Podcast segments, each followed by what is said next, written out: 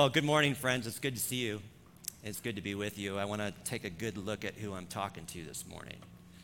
And when Bill asked me to, to step into this journey of talking about the Bible, I thought, oh man, what a joyful invitation. I get to talk about the Bible. Typically, when you come into a space like this, you hear a sermon from the Bible, and you hear somebody up front expounding on what they think that text might be saying and what it might be saying to us. And so this morning, what we're going to do is we're going to talk about it. Kind of like, what is the Bible? When you hear the term Bible, what comes up for you? How do you read it? And over the last month, since I've had time to prepare for this, I went and talked with a variety of people and would ask them the question so, what is the Bible to you? And of course, the response is, What the heck are you talking about? What do you mean? What is the Bible to me? I'm like, Well, how do you read it? And it was interesting to hear all sorts of different responses and people's ideas around the text and what they think the Bible is, and people's honesty of, like, I don't really read the Bible. And there's a lot of that. And I sent out a, a, few emails to friends because I was curious, like, what do, you, what do you think about the Bible? How do you read it? And I wanted to read an email that I received from a friend I thought it was really helpful. And this friend is somebody who he travels a lot, interacts with a lot of people, gets to sit down and talk with people. He's a pastor and gets to hear people's responses about how they view the Bible. And he says this He says, I'm endlessly disturbed. Isn't that a great way to start an email? with how many people have a love hate, but mostly confused relationship with the Bible. What I've noticed over time when I ask questions is that this love hate relationship is rooted in a belief that the Bible is God's way of showing you what you're doing wrong. And that right there gets to the root of how a lot of people see it. This big, beautiful story of God's love letters written to us? Is it primarily about God revealing to us, here's all the things that you're doing wrong? And as I've sat with people and interacted with them and have listened to their heart and listened to their viewpoints of the scripture, I've drawn the same conclusions that so many people read it through these lenses or these viewpoints that the Bible is God's way of showing me what I'm not or where I'm missing it, or it comes in the form of, of judgment, or there's lots of shame around it. And there's embarrassment, or people are like all in with the Bible. We've met these folks, right? They're like, yeah, the Bible is absolute truth, it's an inerrant, it's perfect. And there's all this terminology that's used around the Bible. And then you've got people who are going, I'm super curious about it, and I approach it with wonder and curiosity because I'm not always sure what it's trying to say and what it's pointing to. So I come at it with that, and then there's all kinds of people who are indifferent about the Bible. There's just kind of a blase approach. And my hope this morning is to maybe just invite us to take one more step towards the text, towards the big story of God, open up ourselves with some curiosity and wonder and ultimately, what I want to do is share my heart with you this morning. Just to offer you a few little gifts that I hope move you from indifference to curiosity. One more step to have a good, honest discussion around what is the Bible. Because I have wrestled with the text, I have wrestled with the scripture and in particular, over the last 30 years of my life, I've looked at it, read it, interacted with it, studied it, talked about it. And I too have confusion and lack clarity about certain pieces of the Bible, and I'm not quite sure what to do with certain people in the scriptures. And yet, at the same time, I have experienced deep, profound joy reading the Bible. That I, I experience a presence, some kind of like it's like that, that bass note that hits you right in the stomach when you go to see the Foo Fighters. And it just hits you right here and it just rumbles through your body. You're like, something's really moving inside of my system right now. And that the Bible does this thing, and that sometimes when I approach the text and I read it, I experience this weird thing where I feel like it's reading me and interacting with me, and no other text does that for me. So, yeah, I'm compelled by the scriptures. I believe what the Bible says about itself, that it is God's inspired words given by the Holy Spirit. Even in the text itself, it describes the scriptures as God breathed. And we don't fully understand what that means, but we know that there's something happening in that phrase of, it, of the Bible describing itself as God breathed, and that all scripture, all of it from beginning to end is this beautiful story that is pointing us to some big, beautiful mystery. And what I want to do this morning is I want to start with giving you a resource. And I want you to watch this video, and then we're going to pull out our cell phones. Yes, you heard it from up here. We're going to pull out our cell phones and we're going to download something together. So go ahead and watch this video for a moment. I want to share an app to you called the Bible Project. The Bible Project is an engaging way to enter into God's bigger story.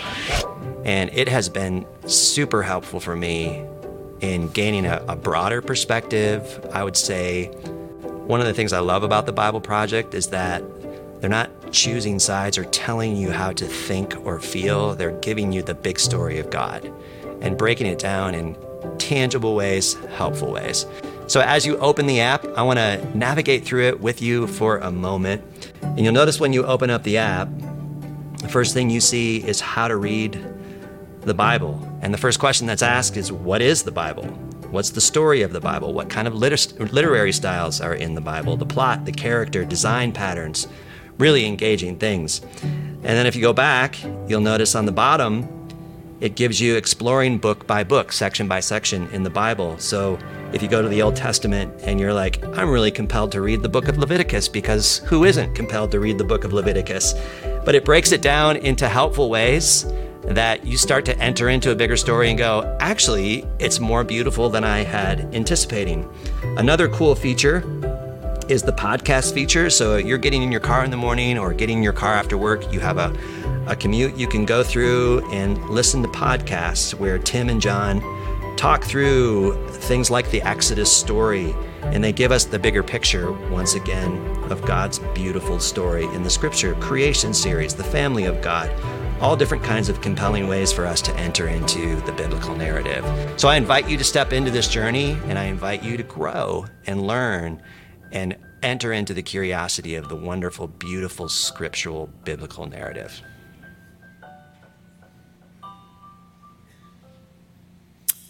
All right, pull out your phones for a moment. On the screen, you'll see a number that you can text Bible Project 2 720 If you have not downloaded this app, I encourage you to do so today and invite you to step into the journey with uh, Tim Mackie and John. They are both biblical scholars that I believe do a really good job of helping us stay in the big story of God. It's been a tremendous resource for me. And once you text that number, it'll come back and give you a link. Go ahead and hit that link and download it. And if you have questions, if you're wondering, how do I navigate myself through this app, see me afterwards at our connection center. That's going to be my dwelling space where I get to talk with all kinds of y'all and help you discover what it means to walk in the ways of Jesus together. So please take some time to do that. I will assume that if you're looking at your phone during my sermon, you're just compelled by the Bible Project, which is totally fine with me. Go ahead and look at the phone. That's okay. So Bill asked me to step into this journey with you. And the question that, that Bill brought to my attention and the question that I've been sitting with it during this time of wondering how am I going to approach this is like, what in the heck do we do with the Bible when it says things that make us really uncomfortable. Or when it says things or gives us viewpoints that are really hard to understand that might actually take us further away from God than closer to God. What do we do with those parts of the Bible? And I'm certainly not going to seal it up this morning and put a bow on it. But I do want to talk about some things. When I began this idea of talking about the Bible, I'd been talking with somebody in this, this congregation about genocide in the Bible, and I thought, you know what I'll do is I'll address genocide in the Bible. That'd be a great way to enter into this story. And then I was like, hold on a second, back up there, John. This is not the time to do that but it's something that we're in discussion about with people. Like, what do we do with these parts of the Bible that are really hard to understand? But there's a text that popped up immediately in my mind, and I want to read it to you. It's out of Matthew chapter 28. And Jesus has just risen from the dead. He's risen, defeated death, and he tells his disciples, I want you to meet me at the mountaintop. And look at what it says in the text. The disciples went to Galilee to the mountain where Jesus had told them to go. And when they saw him, they worshiped him, but some doubted. can, we, can we let out a sigh of relief for a moment? Some worshiped him, and some doubted. I mean, here's the resurrected Jesus. He just rose from the dead. Amazing. And here's his followers, devout followers. Some worshiped and some doubted. This is terrible propaganda, friends. Is this how you start a movement? If you're like trying to convince people, you got to get on get in on this. Is this how you start the mission of Jesus? Some believed and some doubted. And I love Jesus' response. Jesus' response is no shame, no condemnation, no judgment. All he does is he invites them into the big mission that God has placed in, in Jesus. And he invites them into this big story of what we're doing here on earth. There's no, hey, you need to get this right before you enter into this journey with me. And he says, right in the midst of all this doubt and all of this worship, listen to his response. He says, All authority in heaven and on earth has been given to me. Therefore, go, make students of all nations, teach them to obey everything I have commanded you, and remember, I am always with you. Jesus isn't even fazed by their response. Immediately, he invites them, and this is the posture of Jesus. In the face of worship, in the face of doubt, in the face of questions, he invites them into his mission. And he reminds them hey, all authority has been given to me. Therefore, get out there and make more students. Teach them to obey everything that I have given to you. And remember, I will always be with you. Just encouragement, invitation into this big, beautiful journey. Jesus invites them into the story. So, this raises a question for us How do you read the Bible? How do you read the Bible when you read it a certain way growing up? And then 10, 15 years later, 20 years later, you're given a different viewpoint, and now you're reading it differently than you did when you were in your 20s. What do you do with it then? If I were to say to 33 year old John some of the things that 53 year old John views about the scripture, I would have told 53 year old John, there's no way I'll ever see it that way. But I've seen in my own life the evolution, the growth that happens as I walk with Jesus and learn in community and learn from other people. And what I've learned over the years, and what I would encourage all of us to do, that when we approach the scriptures, we hold it with deep humility, with the understanding that there's always a possibility of some sort of misreading that could lead us in a completely different direction. And my encouragement to you this morning is stay curious, stay open, be a person who is pulled forward in life by wonder. Now, I want to give you a few handholds this morning as you climb up this mountain of how to read the Bible. And I hope that these handholds are important. They've been really helpful for me. The first handhold is this First of all, I'm asking all of us to admit and to recognize that there is no such thing as a plain reading of the Bible. Okay? Are you with me? There's no such thing as a plain reading of the Bible. All of us interpret the Bible. You don't just read it, you interpret it. And we all have lenses. So when I take these glasses off, things get a little blurry. I can still see you, I know that you exist. But when I look at the text or I start reading words on a page, things get really blurry until I put on my lenses and then things become clear. Another thing I'd like us to admit because anytime we're in a good meeting, like an AA meeting together, let's first of all admit that all of us are addicted. And what are we addicted to? We are addicted to our way of thinking. Hi, my name is John Woolner, and I am addicted to my way of thinking. Are you with me? We're all addicted. How we see things is how we see things. And when those things are challenged, it can bring up issues inside of us. We have to admit that we are modern people. We are situated at a certain point in history. We've been trained and organized around how to see certain realities. But this book that we're interacting with is an ancient book. And it was written by actual people who were situated at certain points in history with certain perspectives, experiences that shaped and formed how they saw the world. So be quick to admit, I've got to put down my modern lens when I'm interacting with a very ancient text. Don't enforce your modern viewpoints into the biblical narrative. And sometimes when we're reading, with our modern lenses, we're very quick to insert our modern viewpoints into the story. This is why I've invited you to look at the Bible Project. It keeps it in the story. They do a good job of keeping you in the bigger story, give you context of what was going on at that point in history. So let's admit, friends, we do not just read the Bible. When people say, I just read it and then I do what it says, that's not honest. We do not do that. We interpret the text. All of us have lenses that we read through. Some of those lenses have been given to us by teachers, leaders, parents, pastors, friends, things that we've read. We pick up these lenses.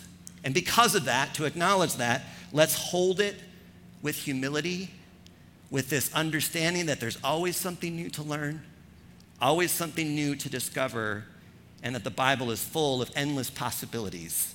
Keep wonder at the forefront, allow it to pull you forward.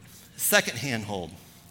I'm asking you to consider and admit that parts of the Bible are genuinely difficult to understand. Can we admit that, friends? There are parts of it that are really hard to understand. Take the book of Revelation, for example. Any experts on the book of Revelation in the room? None. Okay. The book of Revelation. Do not call it the book of Revelations, by the way. It's Revelation. It's one big revelation of Jesus Christ. But in that book alone, there are over 500 references to the Old Testament. So you got to have some understanding of the Old Testament if you're going to interact with this book. Realize, too, that this book is written in what is called apocalyptic literature. And apocalyptic literature is really strange so as you read and interact with the story, understand what you're reading, and if not, you're going to arrive at some really funky conclusions and interpretations about this ancient text. This is a letter. I had somebody tell me one time make sure that you're in a healthy state of mind when you're reading the book of Revelation. And I'm like, yeah, that's really good advice. That you're in a good space. I remember years ago having a conversation with a woman in my church in Los Angeles, and she said, The Bible isn't complicated, it's just that we've made it complicated. And I thought, oh my gosh, it's so complicated. There are some parts in it that are so hard to read, and I don't know what to do with them. And that I need to admit myself that working through an ancient text with a modern viewpoint can make things very complicated. It's like, what do we do with those hard parts of the Bible? Another handhold and maybe this will get your attention. Please do not read the Bible for the purpose of gathering ammunition. That sense of, I need to be right, I need to be in control, I need to put that person in the right space. Wait until I give them this. Please do not read it with that posture. Coming again with humility. What is our motivation? The next handhold remember that the goal of Christian discipleship is to love like Jesus. That's the goal, friends. We want to learn how to love like Jesus. October 7th through the 9th. Mark this down in your calendar, men. We're going to head up to Estes Park for a weekend for a men's gathering, a retreat. And we're going to learn and practice and play and enjoy God's good creation. But we're going to learn about what it means to be a follower of Jesus, a student, and to love like Jesus, and we're going to interact together and grow together. The last handhold I want to give you when you're approaching the scripture is this make sure that you center your reading of the Bible in the Gospels. Let me be crystal clear. All scripture points to Jesus. All scripture is fulfilled in and by Jesus. Jesus himself said, All authority has been given to me in heaven and on earth. It's all been fulfilled in and by Jesus. Therefore, what we say when we approach the scriptures and we read it through the lens of Jesus is that Jesus is both Lord and lens. That takes humility, openness, honesty. He is Lord and lens. Jesus is how we read and interact with the Bible. Now, I want to give us a tool this morning. And this tool, I think, may help some of us understand how we experience God, how we experience our theology, how we grow and understand who God is. And years ago, one of my mentors said, How you view God is how you view just about everything. It's all like rooted together. So, this grid that we're going to look at this morning, throw up that grid. Jesus is Lord and lens, and Jesus is in the center of it because Jesus has been given all authority. We're going to talk about scripture, our traditions, because some of our traditions have shaped and formed how we see the world, or you could put in that section community, what we do together. And then the third one is, is reason, thinking, how we, we like don't check our brains at the door when we walk into these spaces. We're thinking through the implications of what it means to form and shape how we see Jesus in reality, and that our experience, that our experience matters. How we experience God, how we experience community, how we experience what our brain is thinking. I know that God has touched some of you in significant ways, and that means your experience matters. There's some things that go on inside of you that keep you rooted in who God is. So, this is a helpful grid for us to look at, and I think it's, it's a great way to just dance with the Bible, right? Looking at all these different things. What I am not saying is that they're all 25% equal, that the Bible will just consider a quarter of it relevant. No, I'm not saying that. I'm saying that all of these things shape who we are and how we experience God. Scripture matters, but so does tradition and our community and our reason and our thinking and our ability to experience the joy and the sorrow of what it means to follow God in this world. So let's talk about Scripture for a moment and ask the question so, how did Jesus read the Bible? When we think about Jesus, keeping Jesus at the center, how did he read the Bible? Well, in Jesus' day, no one had a Bible. This is like 1,500 years before the printing press. Communities had scrolls, and each community would have maybe one or two scrolls, and those scrolls were kept in a cabinet inside the local synagogue called an ark. So the, the scroll would be kept in an ark. There's a teaching there somewhere, I know it. And on that scroll was the Torah. And Torah are the first five books of the Old Testament Genesis, Exodus, Leviticus, Numbers, Deuteronomy. That's Torah. And then the other scrolls might have wisdom writings on it, or it might have some of the prophets' writings Jeremiah, Isaiah, the book of Job, or Ecclesiastes. Maybe some Proverbs would be written there. And on Sabbath, one day a week, you would head down to your local synagogue, and the attendant, the worship leader, so Whitney in our case, would go to the ark, grab out the Torah. All right, Whitney, are you feeling this right now? You get the Torah out. It's time to read the text together. And then you would parade it through the congregation. And people would dance in delight of the Torah. Now, if that happened here, next week nobody would show up, probably. But you would dance through. There was an excitement about interacting with the text. All of this excitement, like we're about to hear the Torah and it's about to be read out loud, and everybody was invited to participate.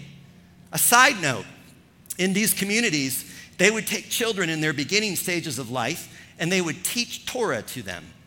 And it says in, in Jewish tradition that they're, they're going to stuff Torah into their bones. And they would give the children a tablet to write and interact with the text. And they would sprinkle honey on the tablet. And they would have the kids, first and foremost, before they interact with the Bible, taste it first. How does it taste? Sweet, delicious. Imagine if that was your viewpoint on the Bible. It's sweet, tastes like honey, almost like that text that says, Taste and see that the Lord is good. Imagine that formulating and shaping how you interact with the text. So they would read the text, and then they would roll up the scroll, give it back to the attendant, and the attendant would put it back in the ark, and you would think, okay, it's over. No. Then discussion and commentary would happen. And there would be all this debating going on because they wanted to know how do we live in response to what we just read? They referred to Torah as the life, the truth, the way. That's a nod to Jesus, by the way. Jesus referred to himself as the life, the truth, and the way. And Torah is like Jesus in the flesh, living out the implications of what it means to interact with God's words. So there would be debate commentary, discussion. My mom used to work for a rabbi, and she said that uh, there would be days where all the rabbis would gather in the main office and they would shut the door. Now, my mom is super peaceful, graceful. I don't think I've ever heard her raise her voice, ever. She's just great, calm, loving presence. And they would go in and they would shut the door, they would read the text, and then they would start arguing. No, it's this. No, it's this. And it wasn't like one flat interpretation. They were interacting with the text. And my mom said I could feel the tension in my neck rising up. I was like, what are they doing? Stop yelling at each other. They must be so angry. And then afterwards, they would come out and there was like all this joy, like, oh, that was great. We just, oh my gosh, that discussion today was so life giving. We interacted with the text and there was so much joy swirling around the room. And this raises an interesting perspective. It's assumed that when you read the text, it's assumed that you would have questions. That's the assumption. That when you enter in and you read the scriptures, it's like, it's just the assumption. You're gonna, you're gonna have all these questions rolling around. So when it was read in the synagogue, they read and they interacted and they wrestled and they struggled and they asked all kinds of questions because that's what you do. You ask questions, you don't tie a bow on it and say, This is how it always is. They interacted with the text. I was thinking about a story in the scripture out of Luke chapter 10. And in Luke chapter 10, there's an expert of the law, and an expert of Torah comes to Jesus. So it's one expert to a rabbi. And he asks the question Rabbi, what must I do to inherit eternal life? So, right there, you stop and you say, Don't, don't put your modern lens on eternal life. Step back for a moment. What's the question that's being asked? What must I do to inherit eternal life? And Jesus responds with a question because that's what rabbis do, back and forth with questions. And he says, Well, what's written in the law, in the Torah? How do you read it? Jesus said. You see what's going on there? How do you read it? How do you interpret it? What's your understanding of what it says to inherit this God centered life? And the expert, he just rips off this brilliant answer Love the Lord your God with all your soul, strength, and mind. And then love your neighbor as yourself. Do this and you will live, Jesus says. You have answered correctly. But the expert in the law couldn't let it go, and he wanted to justify himself. So he asked the question who is my neighbor? You see, there was a debate going on in Jesus' day. And the debate was centered in this discussion who is my neighbor? What does it mean to love my neighbor? Lots of debate, lots of questions, lots of justification about, well, that's not my neighbor, and that's not my neighbor, so I don't have to care about those people over there. We've determined that these people are our neighbors. These are the people that will receive our compassion and graciousness.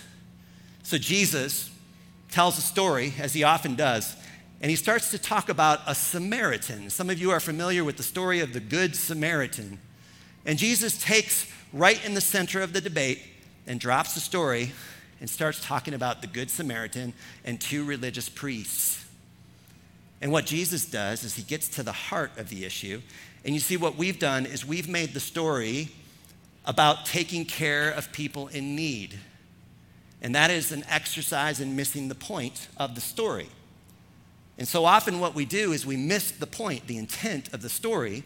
And Jesus sets up the Samaritan as the, not the villain, but the one who is a reflection of God's compassion and generosity in the world. According to Jewish law, Samaritans weren't even considered human. So sometimes what we do is we use the text to justify hatred of entire people groups. And this is called a misreading of the Bible. And we justify, yeah, we can keep those people over there, and we create this narrative as us versus them. And what Jesus does is he brings it right to the center and he drops the Samaritan in and says, actually, the Samaritan is the one who shows us compassion, generosity. This is what God is like. Do you see why people were getting so upset with the teachings of Jesus? Because Jesus, what Jesus does is he gets to the root of things and he deals with the racism of the day, the hatred of the day, justifying of our actions. If we make it about serving people, then we don't have to really talk about what's going on in the story. And we do this we do it today, they did it in Jesus' day, and Jesus went right after it.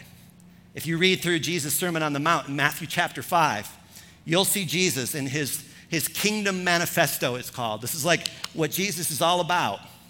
And he says in Matthew chapter 5, You have heard that it was said, but I say to you. What is Jesus doing there? He's pressing it. He's giving them the full intent of the law. For example, you have heard that it was said, Do not murder. I tell you, do not get angry with your brother. Ah, now it's getting real. See, he's moving in a little bit closer. Because in that anger are those seed beds of all sorts of things that can go into the, the soil of the soul and can manifest in all sorts of hatred and anger and judgmentalism. And then he says, You've heard that it was said, do not commit adultery. But he takes it even deeper and he says, Do not lust, because the lust of the heart eventually turns into some sort of action that pulls you away from God's intent of what Torah was pointing us to. It's like Jesus is revealing the fact you're just reading the surface, get underneath it. And Jesus was constantly bumping up against the dominant views and the interpretations of the day. And the religious leaders had it controlled. They were controlling the interpretations, and Jesus was pushing against that and all sorts of questions and debate. And so when Jesus says, All authority has been given to me, that means we read everything through the lens of Jesus. Even the question in the Gospel of Matthew would come up Where does he get his authority? Where does this carpenter son of Joseph getting his authority? Who gives him the authority to interpret the Bible? And Jesus says, All authority has been given to me. It's all been fulfilled in and by me. So when we approach the scriptures, we approach it with Jesus. We read the Bible with Jesus. We are also careful to read the Bible in close connection with prayer. That's that community piece in the other corner, that tradition prayer shapes and forms how we approach the text. So when we approach it, we do so with prayer. Prayer is a, a central piece of what we do. We can't always tie a bow on the hard parts of the scripture. So we come with prayer and humility and we read the Bible together in communal experience because we want to make sure that we're doing this together because we don't want to get caught up in the justification of hating people because we can do that with Scripture. And we've seen people do that with Scripture where they've committed egregious acts in the name of the Bible. So we read it in the context of community, prayer.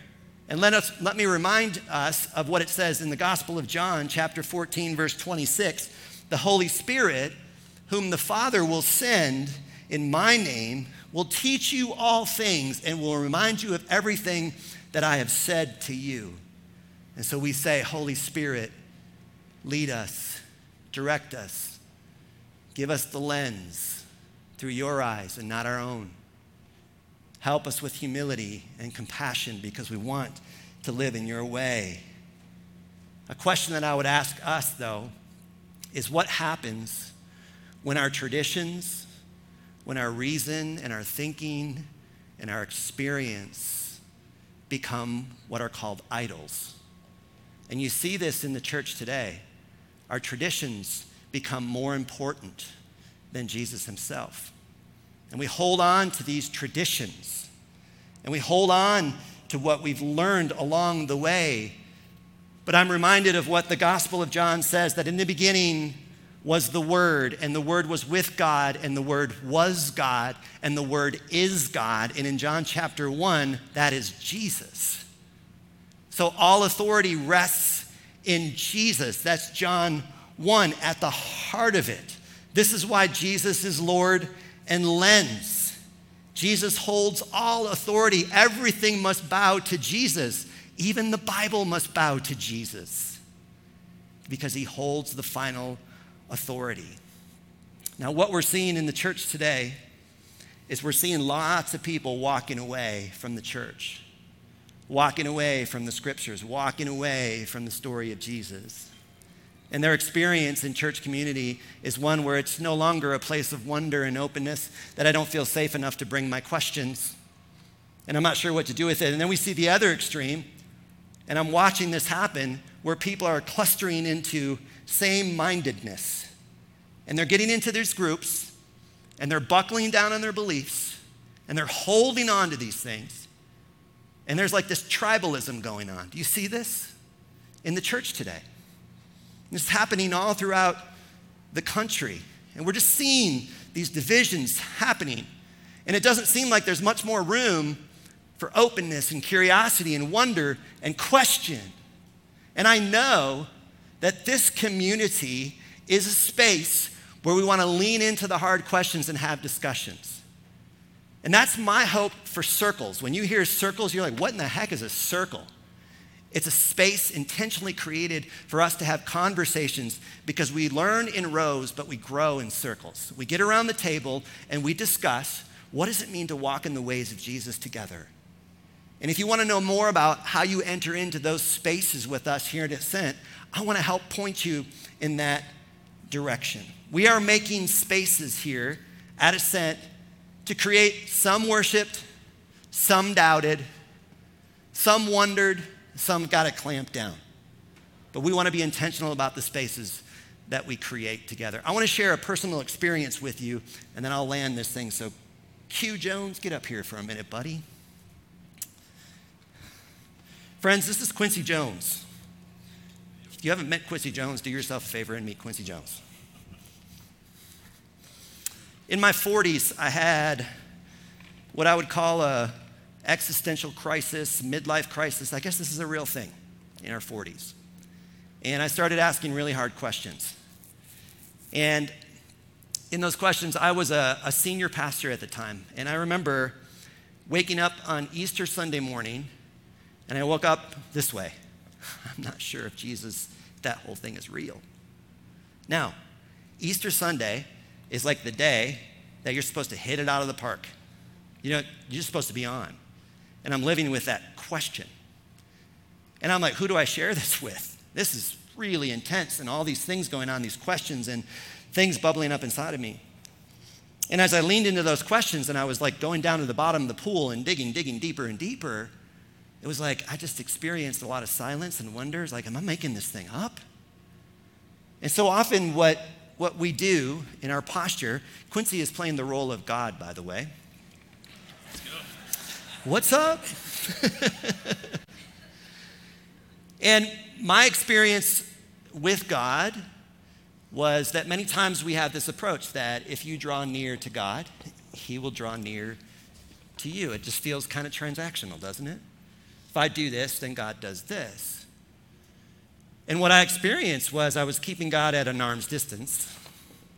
And sometimes I would turn around and what a lot of us think and believe is that if I turn from God, He will turn from me. But this is what began to happen in my journey of questioning and wrestling. I turned away, and God made the first move. And He swung around, and instead of turning away from me, He met me. And I'm like, What are you doing here? I'm not even sure you're real. What are you doing here? all those questions of like, all these years I've walked with you, and now I'm wondering if you're even real. Even on Easter Sunday, this is the day I'm supposed to nail it. And God just met me in that space, and then I would turn away from God. And instead of rejecting me and punishing me, pushing me away, God met me in that space. There you are again. And now, when I think of resurrection, and when I think of beauty, and when I think of God, my heart explodes. Because you're more real than real. I knew you, but now I know you. Because you're a God who always makes the first move. You're the God who comes for me even when I said, I'm not sure about you. You met me in those spaces. So now I believe in the resurrection. I believe in it. And I believe that it still happens today. And I believe that you are the truth, the way, and the life. And I've committed myself to you, even in the face of all my doubts and questions, and that I realize that my doubts and questions actually led me deeper to you. And so here we are in loving embrace, and we walk together.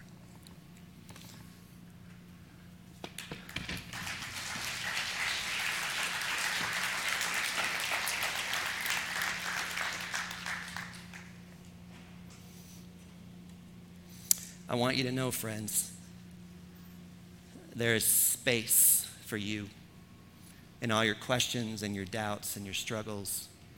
The big, hard stuff, there's space for you. And we want to walk with you. We want to walk alongside of you and not seal everything up with a tight bow, but we just want to walk with you and learn how to walk in the ways of Jesus together. In this big, beautiful, embrace of what it means to walk with God. Pray with me. Jesus, we center ourselves this morning with a posture of openness and we say, Have your way. Take it all, all the questions and the wondering and the indifference. Meet us in these spaces and help us know how to deeply connect with who you really are and not what we've made you to be. Help us to walk deeper in your ways, Jesus, to know how to love people the way you did and how to go after things the way that you did and how to give give of ourselves generously the ways that you did and the ways that you showed us through your son Jesus. Help us to walk upright with an openness and touch our hearts. And for those of us this morning who are living in the question and you're wondering, what does it mean to say yes to Jesus? I invite you this morning to simply open yourself up and say, I don't know, but I'm open and I'm ready to move in the direction to say that Jesus, you are Lord, God of my life. Give myself to you openly. We yield ourselves to you. In the name of Jesus, we pray.